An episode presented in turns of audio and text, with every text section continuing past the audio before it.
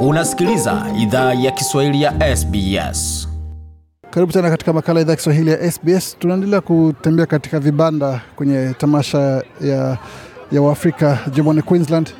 Pengine ungejitambulisha kwa wasikilizaji, kisha tueleze kibanda chako mnafanya nini? Mi naitwa Lazaro, hapa tuko kwa ECCQ, Ethnic Community Council of Queensland. Tuko hapa tunapeana information, umuhimu wa kuweza kujua afya yako, namna ya, ya lishe. Kwa hiyo tunafundisha watu kwa lugha mbalimbali. Kwa hapa tunakuwa na karatasi ambazo tunasaidia watu namna gani waanza kusoma wakiwa nyumbani kwao.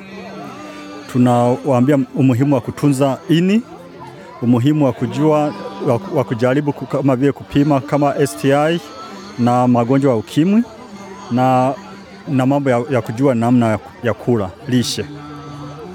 Nikisema kuna matatizo kama hayo ya kiafya katika jamii ya Afrika hapa ama ndio yameanza kuibuka?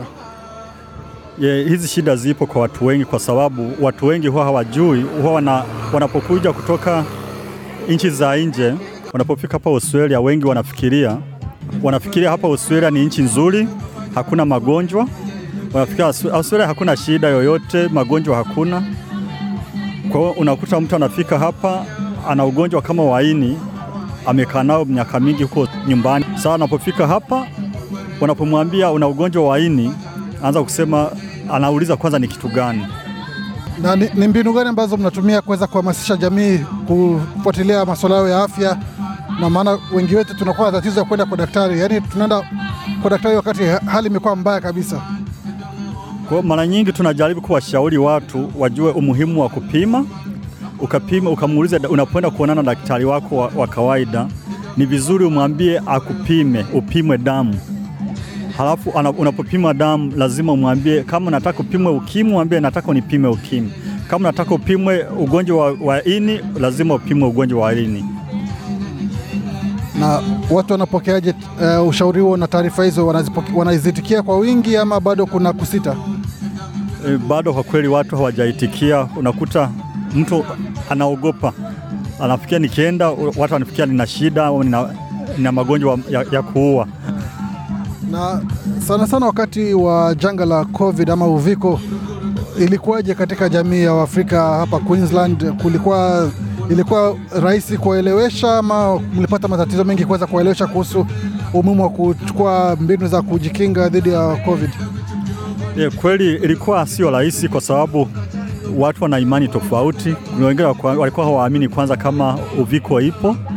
Yeah, wengine wanasema hiki ni kitu kinapita tu ama hata kutumia dawa zetu za kiasili ni kitu kinaweza kikapita kwa urahisi.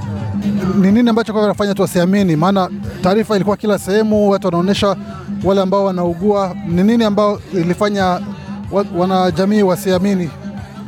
Baadhi walikuwa nafikiriwa tu kuwa ni kama vile ugonjwa kama vile homa ya kawaida ambao tu, watu tumekuwa tukiona watu wakiwa na, wanauma homa halafu baada ya siku ina, inapotea yenyewe bila dawa. Na kwa sasa afya ya jamii ya Afrika ikoje hapa Queensland? Kwa ujumla kweli hapa watu wengi nimeona wana shida, wengi wanaogopa kwenda kumuuliza daktari nipime, ama nataka nijue mimi status yangu ni gani. Kwa sababu mna kibarua kikubwa kuweza kuwashawishi wachukue hizo hatua za kufanyia uchunguzi. Ye tunajaribu kwa sababu kitu cha urahisi watu wengi wanapenda mmoja kwa mmoja, sio kwa group. Ye, ndo wengi wanafurahia at least wakiwa ni mtu mmoja peke yake muweze kuongea kuliko uongee kwenye grupu ya watu, na ndio wanajisikia hata kuuliza swali. Sawa, basi una, una fursa hapa ya kuweza kuwapa ujumbe na kuweza kuwahimiza. Basi ujumbe, kazi kwako. Ujumbe muhimu ambao za kushauri watu ni vizuri, unapotembelea daktari wako wa kawaida ni vizuri umwambie ukapimwe, ni, ni, naomba nipimwe niweze kujijua afya yangu ilivyo. Bwana Lazaro ameeleza hapo cha kufanya, na wale ambao wangependa kupata taarifa kuhusu kazi zenu na ambako wanaweza pata msaada, wanaweza kupata maelezo ya vipi?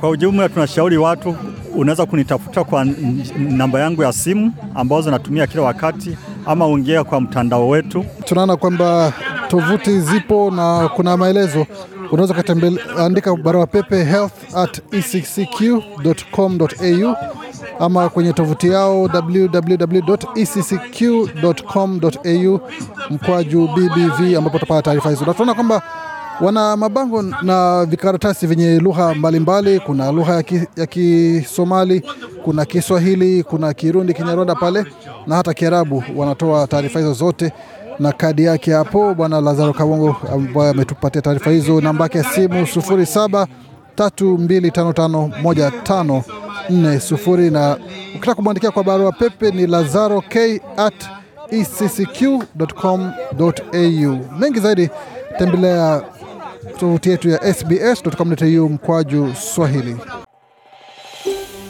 Je, unataka kusikiliza taarifa zingine kama hizi?